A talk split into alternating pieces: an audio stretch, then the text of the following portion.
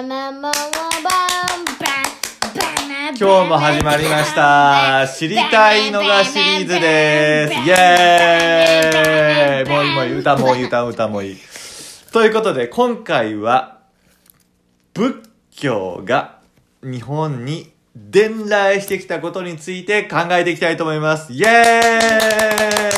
ーイそもそも、仏教は、どこで発祥したと思うーんインん。ドかなインド。大正解。大正解。ええじゃあ、カレーはどこで発祥したと思インドかうなそう、大正解。すごいね。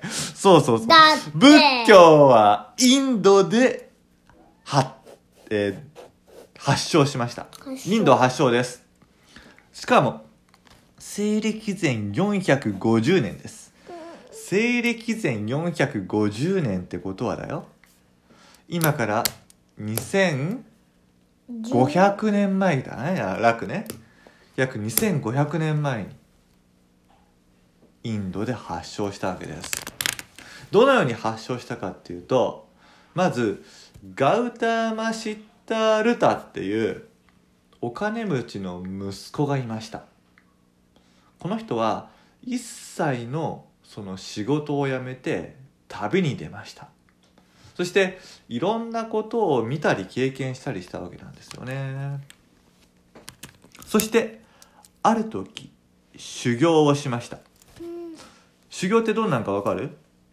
こうえー例えばね、まあねご飯食べないそうだね断食って言うんだよ断食して自分をいじめ抜いていじめ抜いていじめ抜くわけよわかる？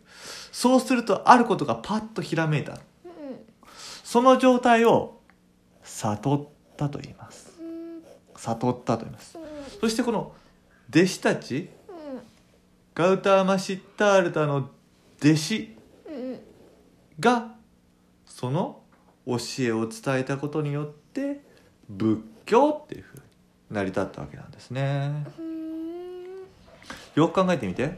さっき言ったようにインドのあごめんカレーはインド発祥だったよね。インド発祥に決まってるじゃん。だってさ、今もインドで365日ってことは絶対インドだめちゃめちゃ食べてるよねインドでね。ネパールでもいっぱい食べてんだけど。そうなの？そうだよ。ネパールでもダルバードっていう、あのーカレー料理を食べてるんだけど。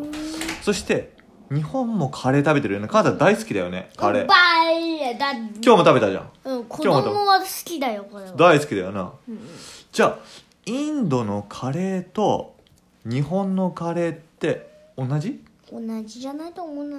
なんかちょっとインドってシャビシャビしてるよね。じゃあこっちはドロドロ。ドロドロしてるよね、それだけじゃなくて入れるものもちょっと違ってない？うん。なんかこっち具沢山でなんかじゃがいもとか人参とかがすごい見えるでしょ？じゃあインドは？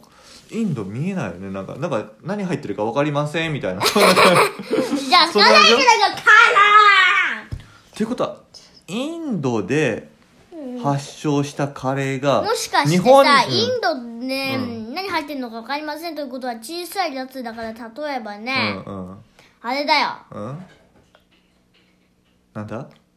なんだ？枝豆。枝豆入ってるか分かんないけどね、まあ、それ。枝豆に入ってたら面白いよね。日本で枝豆とグリーンピースと、ね、緑ばっかだな、はい、それでインドで発祥したのに日本では全然違うものになってたよね、じゃあいきますよ。